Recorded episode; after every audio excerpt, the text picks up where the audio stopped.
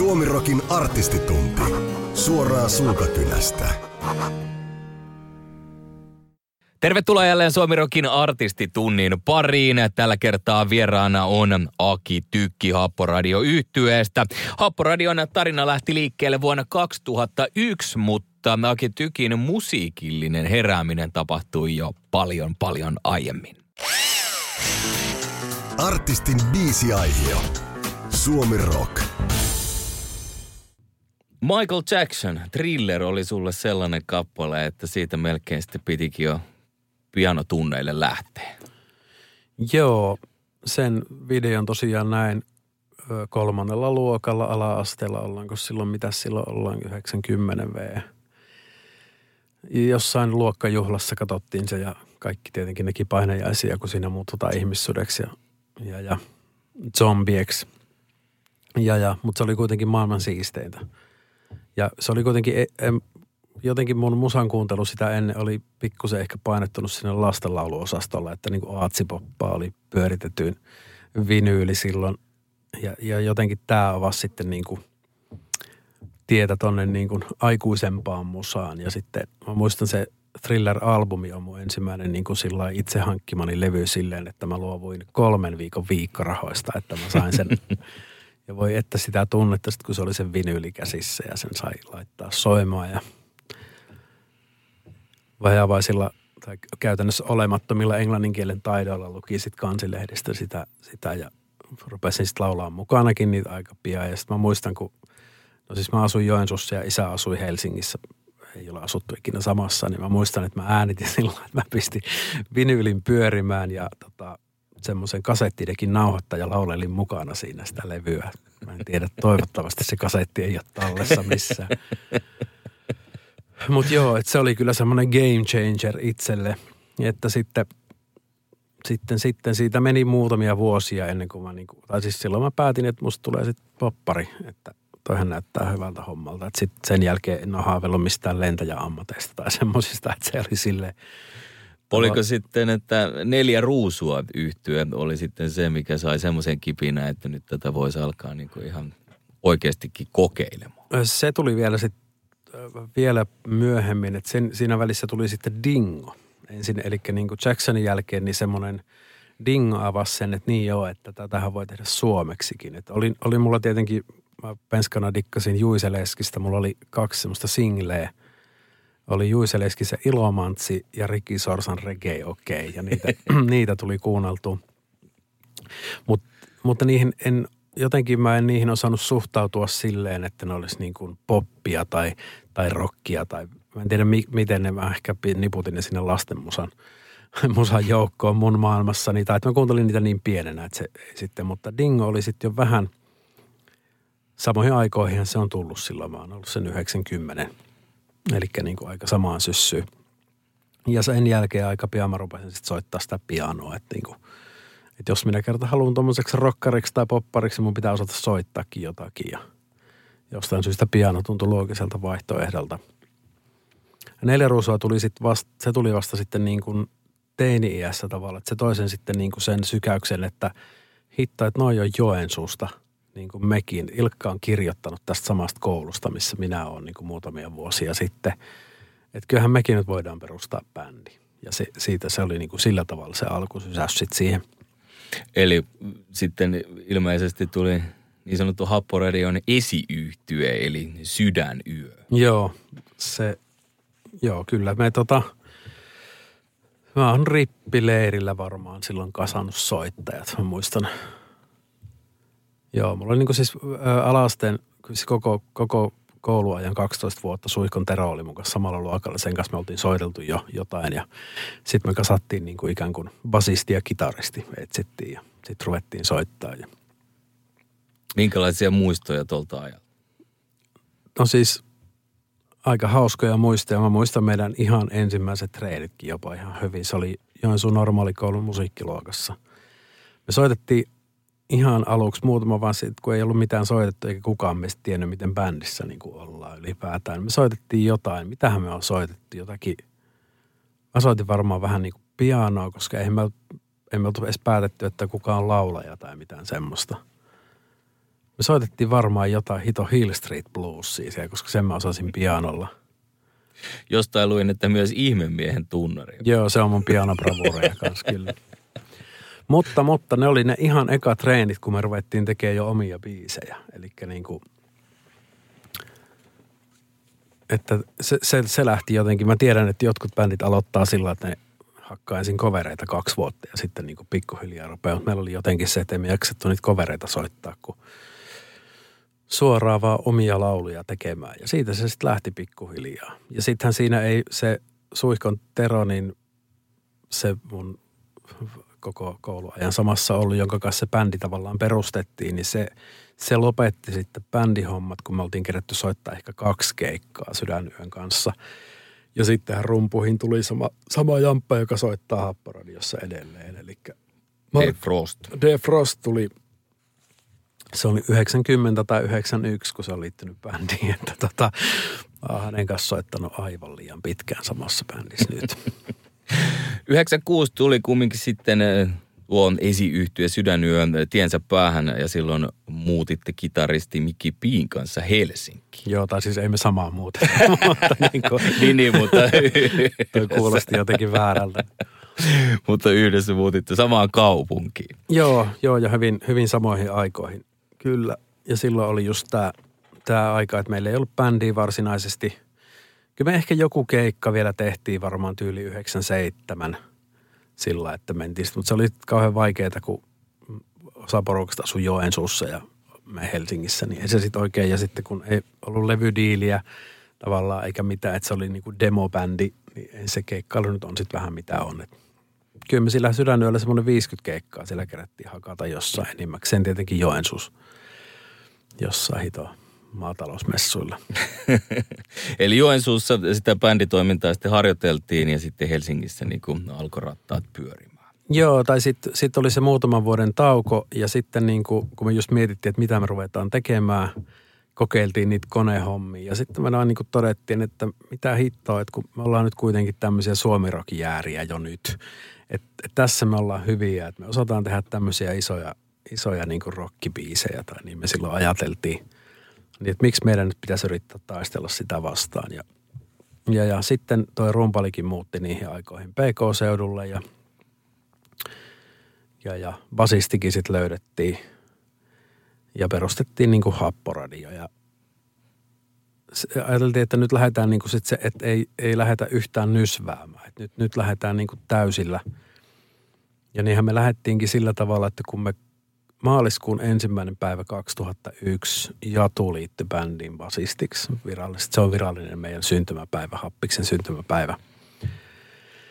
Niin me oltiin saman tien varmaan, no silloin kesällä äänittämässä demoa, jossa oli viisi biisiä.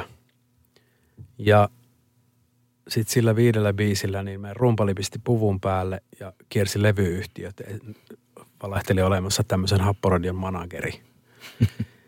Ja, ja se aika hyvin pääsi tapaamaankin jengiä, jengiä ja, ja kävi soittaa sen biisin ja no se ei sitten vielä johtanut, tai siis sen demon, se ei sitten vielä johtanut mihinkään.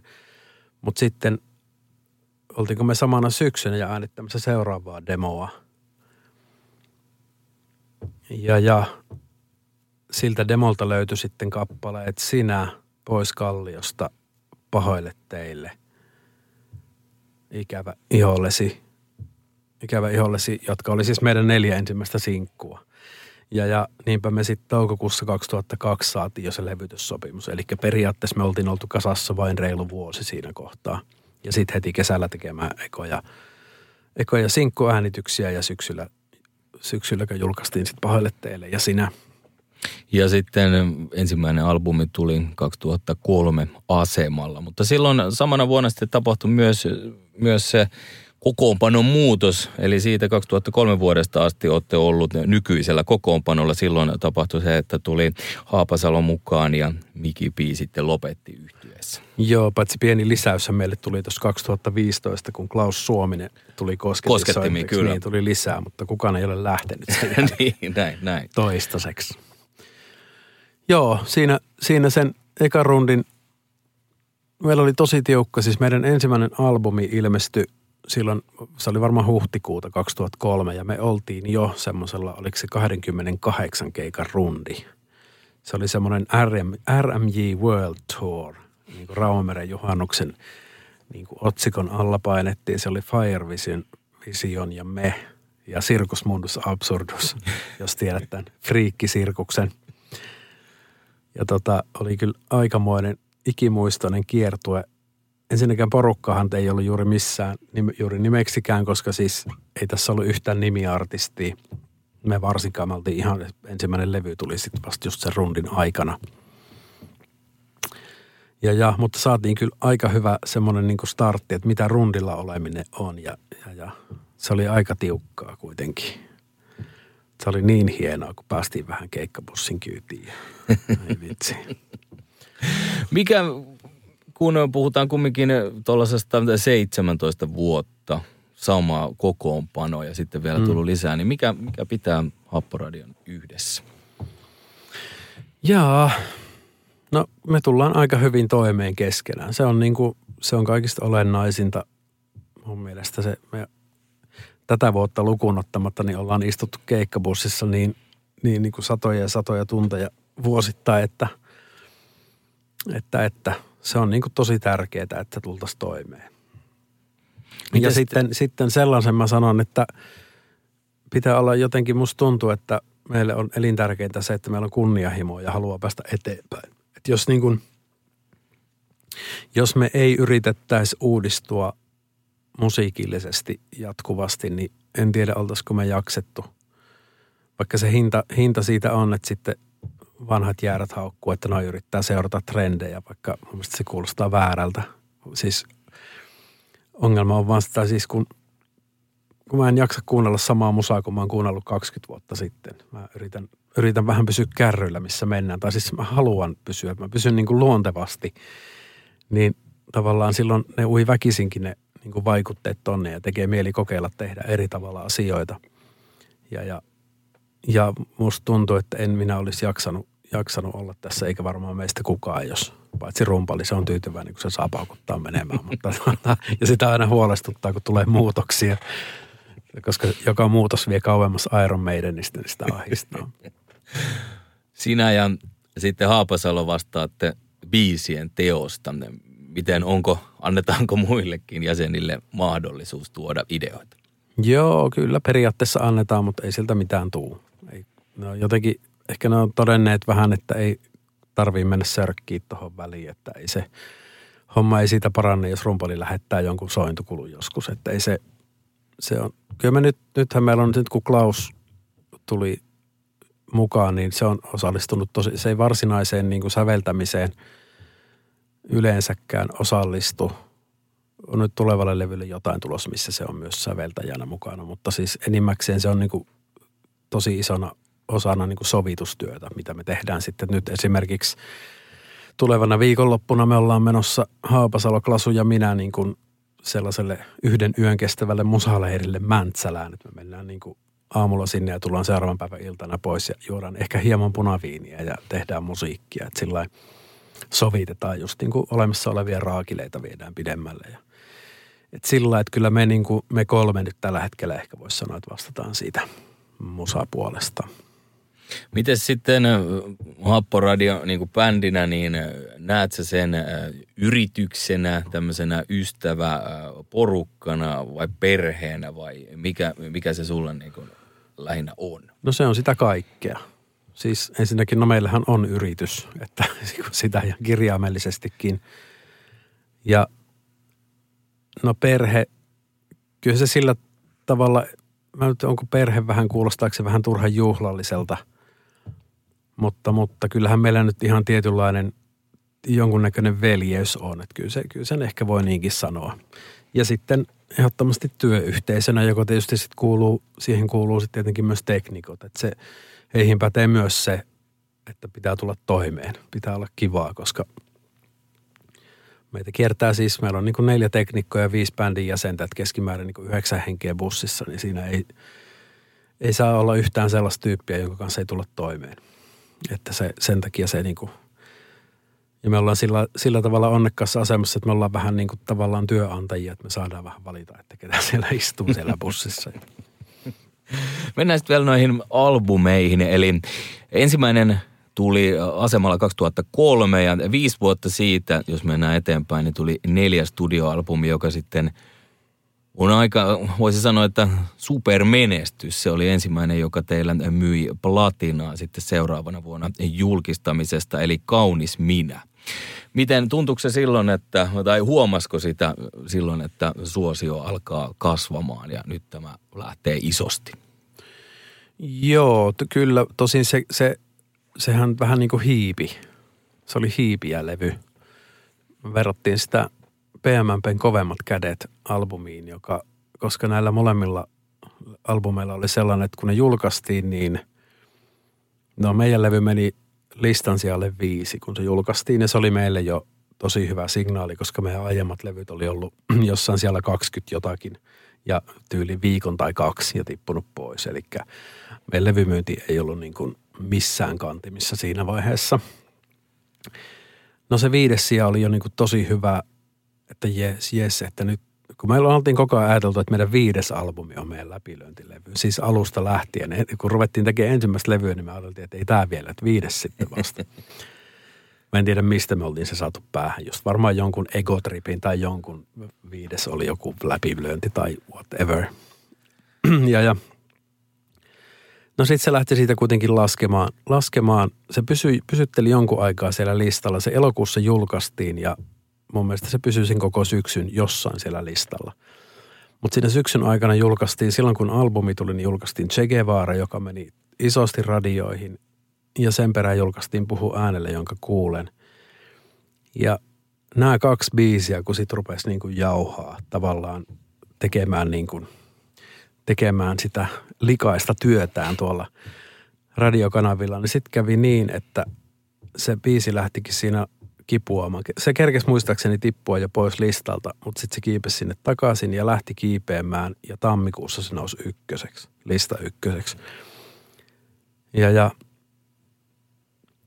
se oli, ja se, oli, ja se meni kultaan siinä niin kuin samaan syssyyn. Ja sit, silloin oli aika, aika hyvät fiilikset, että nyt lähtee. Että tota, mä muistan, mä olin lyönyt muutama vuotta aikaisemmin tuottaja Rauli Eskoliinin kanssa vetoa viskipullasta, että tuleeko happis saamaan koskaan kultalevyä. Ja kun hän sanoi, että tulee saamaan ja minä sanoin, että ei tuu.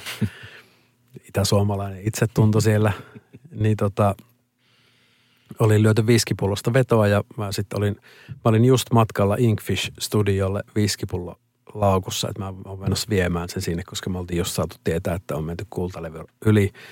Ja mun puhelin soi ja meidän toi promotyyppi Katti Vauhkonen soitti, että listat tuli, että kaunis minä on lista ykkösenä.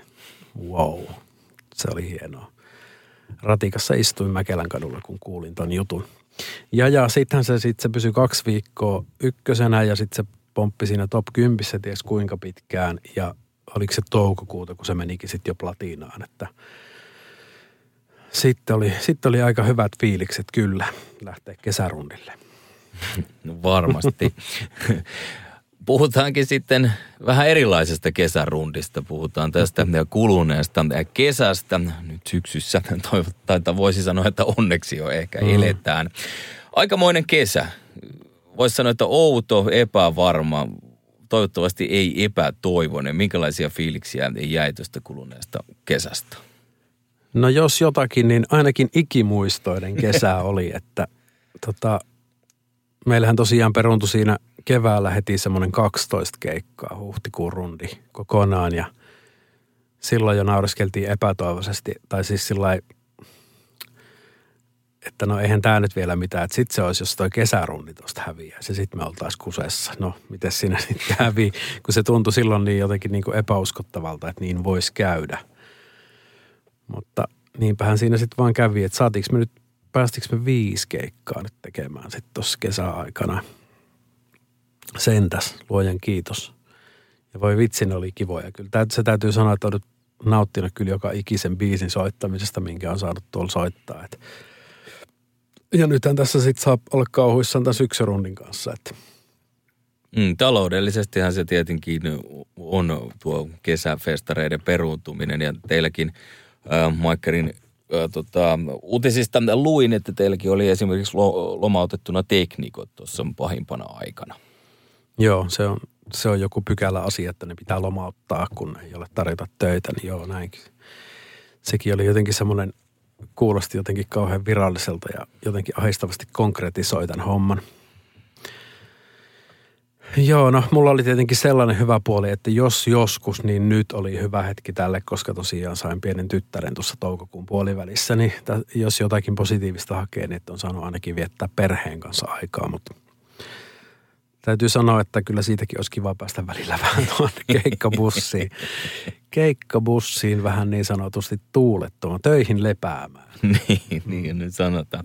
Tota, entäs miten, pystyykö tuommoisen koronakurimuksen sitten kääntämään luovaksi tilaksi? Nyt juuri kerrot, että tietenkin kotona on muutakin hommaa kuin biisejä kirjoittaa, mutta pystyykö siinä ottamaan sitten aikaa luomiselle?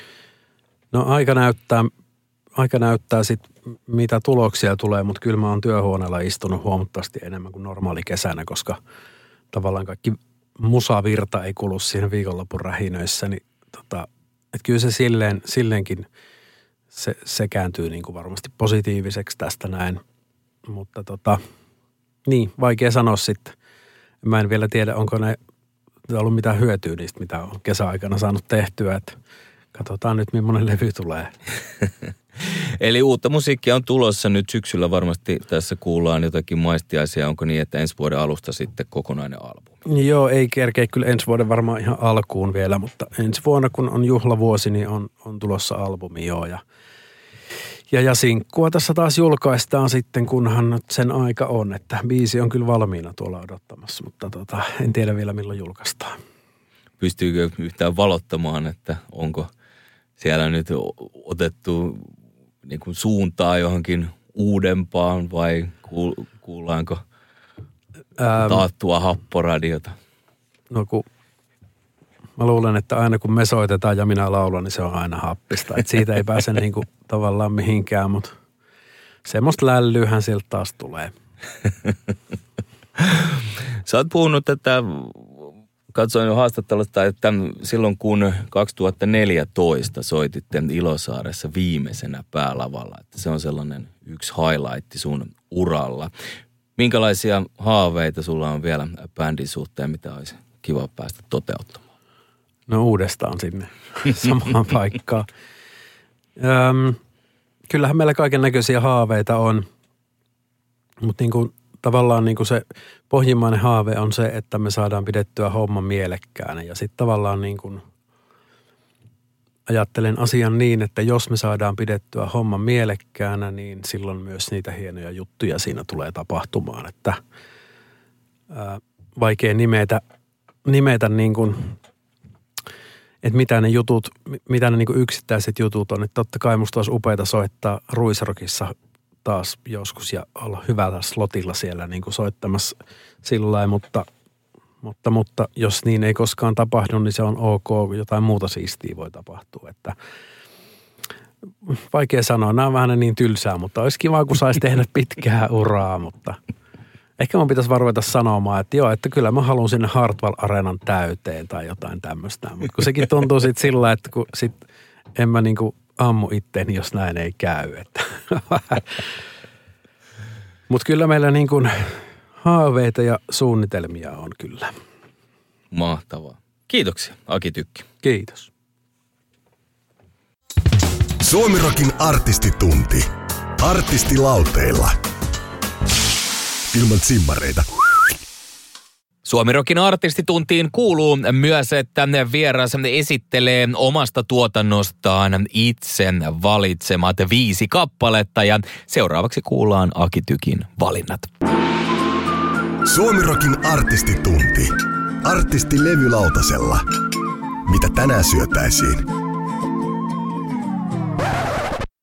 Pois Kalliosta on itse asiassa tehty varmaan viime vuosituhannen puolella. Ensimmäinen, ensimmäinen versio siitä ja se julkaistiin meidän kolmantena sinkkuna. Eli sanoisin, että se julkaistiin 2003 alkutalvesta. Tai maaliskuuta voisiko ollut. Anyways, tota niin, niin mm,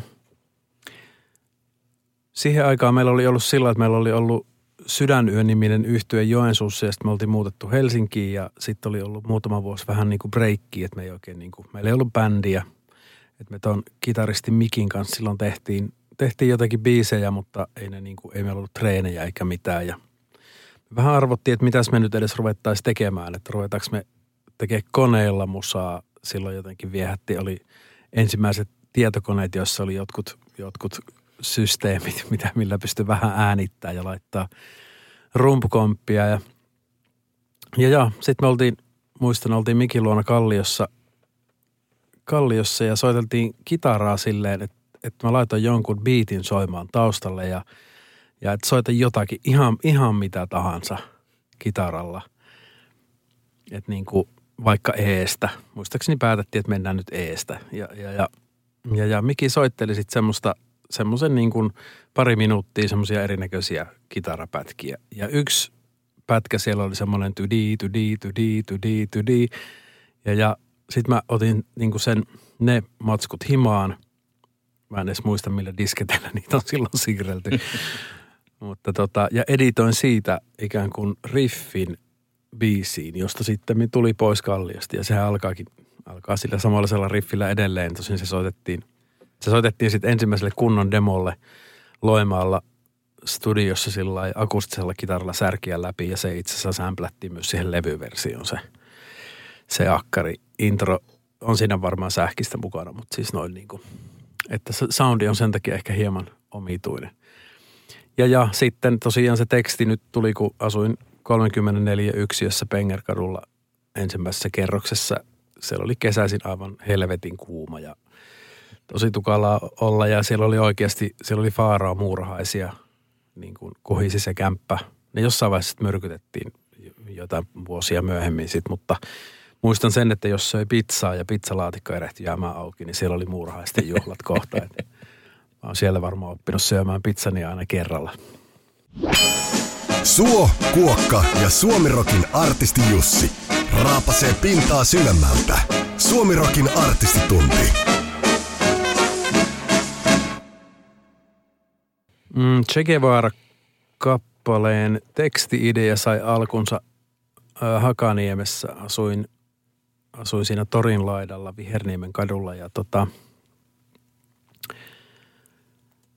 suihkusta tullessani mua otteli siinä Herra Ylppö ja ihmiset teepaita ja, ja, ja katoin, että että niin, että entäs jos joku olisi niin kova ylppöfani, että se haluaisi sänkyyn miehen kanssa, jolla on herra ylppöpaita, niin se voisi kuvitella olevansa sängyssä ylpön kanssa.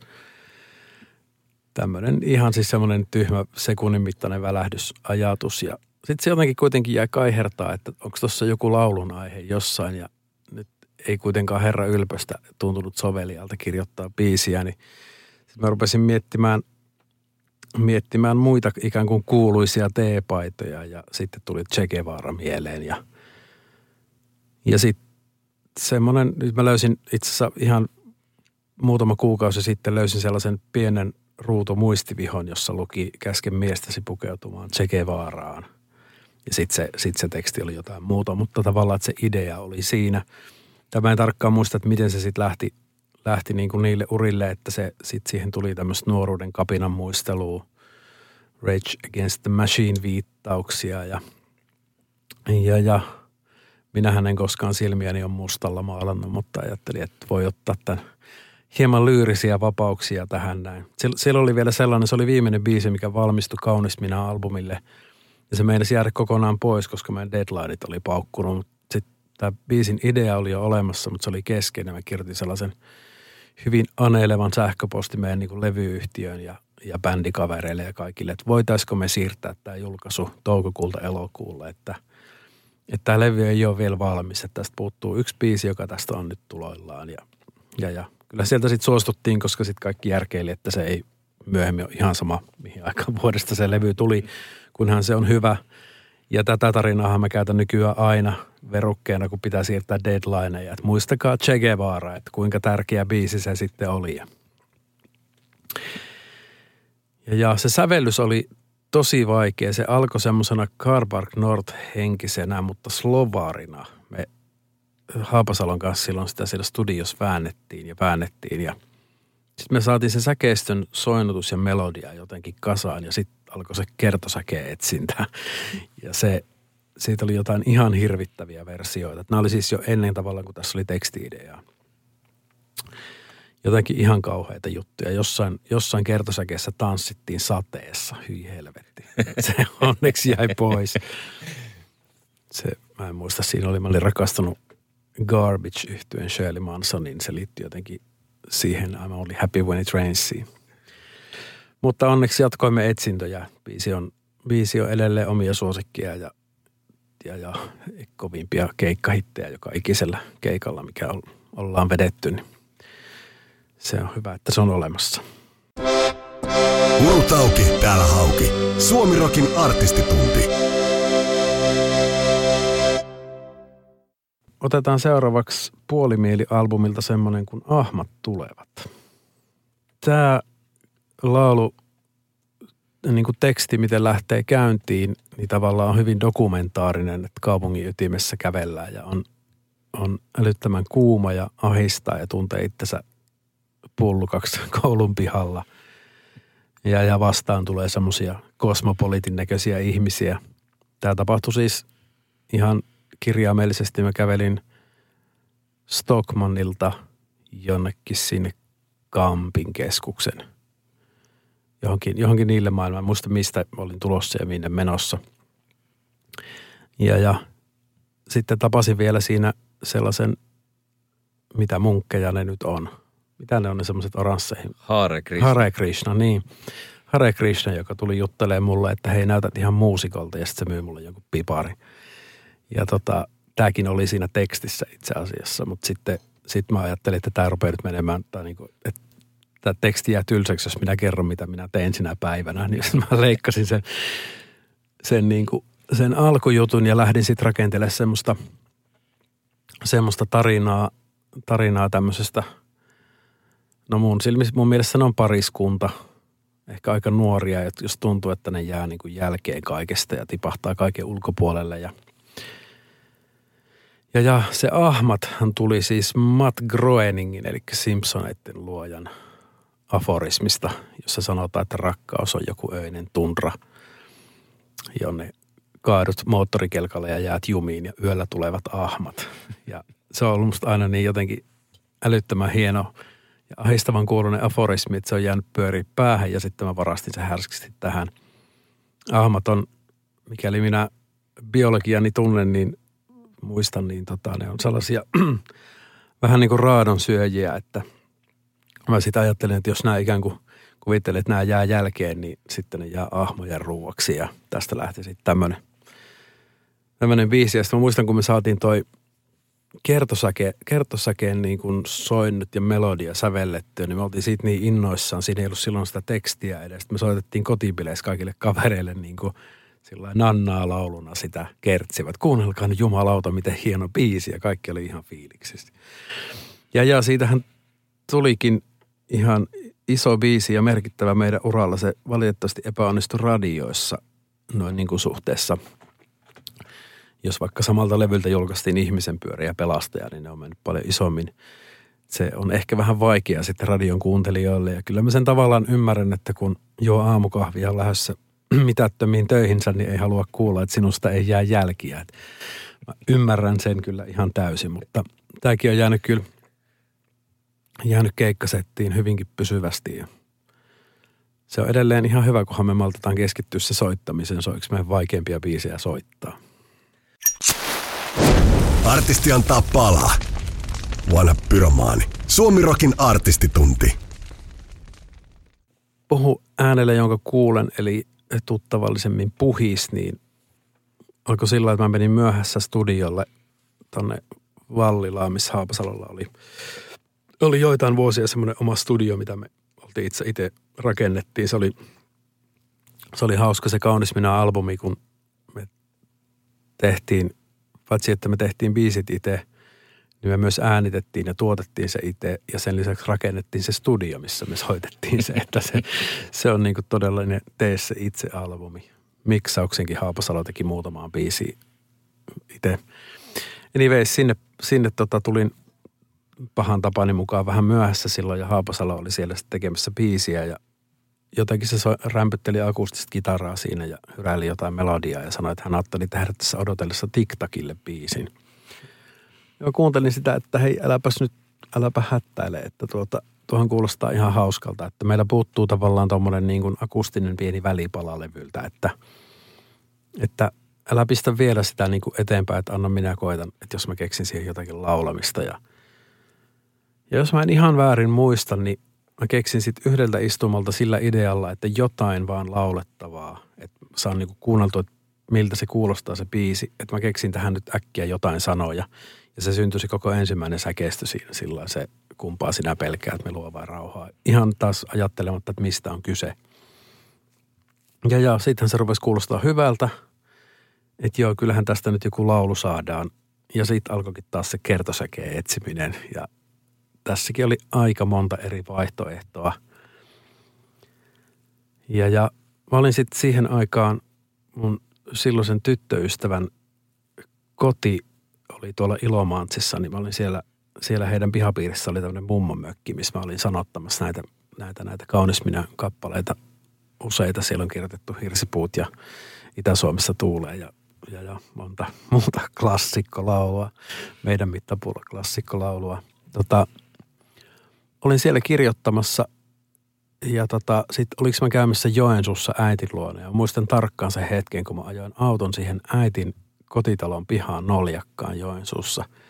Ja pamahti päähän, että puhu äänellä, jonka kuulen. Ja en mä tiedä vieläkään, mitä se tarkoittaa. Mutta tota, sitten mä ajoin sinne Ilomantsiin tuhattia sata ja yritin hokea sitä päässä, että mä unohtaisin sitä lausetta – tai sitä ajatusta. Mulla oli myös joku rytminen, että miten sen pitää lähteä sen kertsin. Ja meni, juoksin äkkiä sinne mummomökkiin ja akkari kaulaa ja sitten, sitten niin kuin tapailin sen kertsin, että olisiko tämä joku tämmöinen näin. Ja sitten lähettelin se ujona Haapasalalle ja sitten todettiin, että no tossahan se nyt on, että ei tätä tarvitse skitsoilla tänne enempää.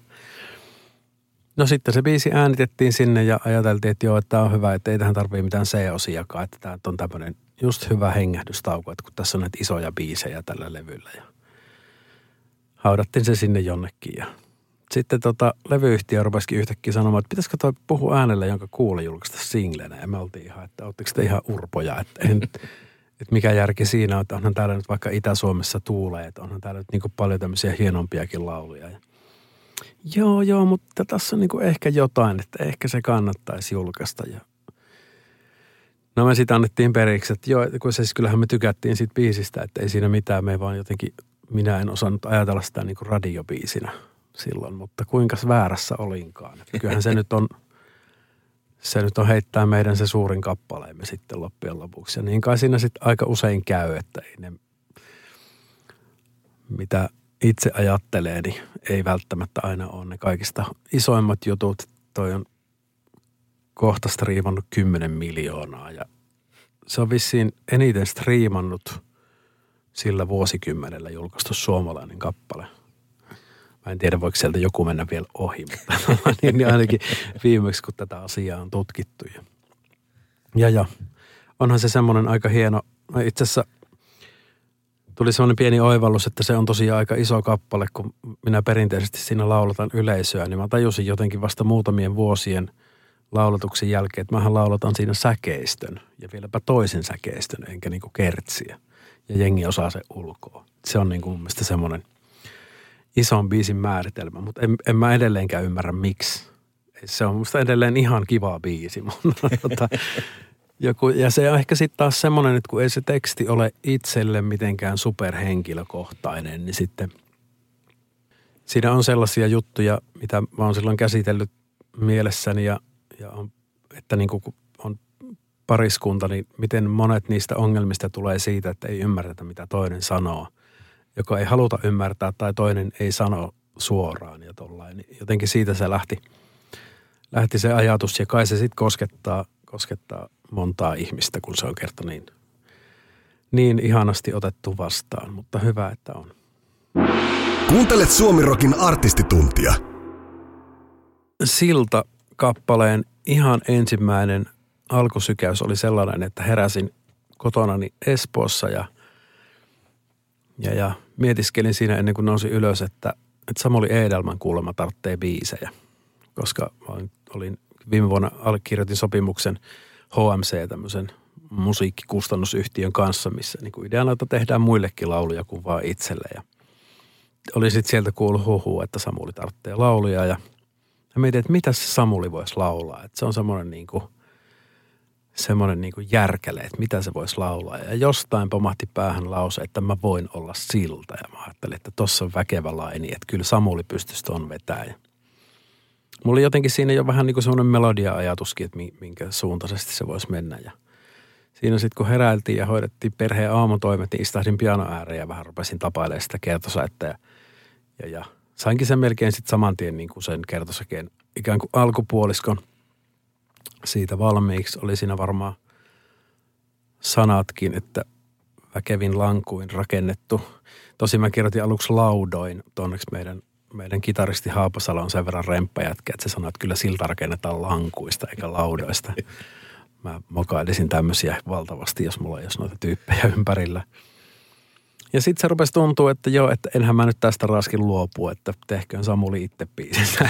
tota, tota, niin, niin, tämä haiskahtaa nyt jotenkin sellaiselta hyvältä, että tästä voisi tulla happispiisikin. Ja mulla ei ollut siitä sen kummempaa ajatusta muuta kuin vaan, että mä voin olla silta ja sitten niin kuin etsiskelin sitä laulun varsinaista niin kuin aihetta. Ja nyt tuo meidän viime vuosi oli perheessä kauhean raskas, kun, kun, kun vaimon, vaimon isä menehtyi, eli mun appiukko menehtyi alkuvuodesta hyvin äkkiä. Ja, ja, ja tietenkin tämän seurauksena niin koko vuosi oli sillä aika musta ja, ja, ja mun, mun piti olla tota niin, niin – aika paljon niin kuin lohtuna ja tukena siinä. Ja sitten sit, sit tuli paljon pohdittua, tota, että miten se niin kuin, miten surullistakin on se tavallaan, että se suru on silti käytävä yksin läpi, vaikka siinä kuin on niin kuin auttamassa. Että mä en voi sitä surua ottaa keneltäkään pois.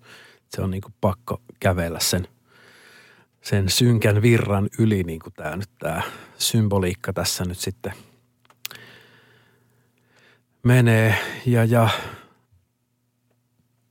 Joo, mutta se, kyllä se sen myös jo siinä vuoden aikana huomasi, että vaikka ihan täydellisestä pimeydestä ja shokista lähettiin, niin kyllä se vaan jotenkin se elämä sieltä voittaa. Että niin kuin, nyt on aikaa kulunut jo yli puolitoista vuotta ja, ja, ja ei suru häviä minnekään, mutta kyllä se sieltä laimenee ja, ja tavallaan ei ne edes menneet unohdu, mutta tavallaan se kipu helpottaa kyllä jossain kohtaa, vaikka ikävä ei varmaan helpotakaan, mutta, mutta, mutta tästä tuli sitten tämmöinen tämmöinen lohtolaulu kuitenkin sillä twistillä, että, että sun pitää nyt itse tehdä nämä itse otettava ne askeleet.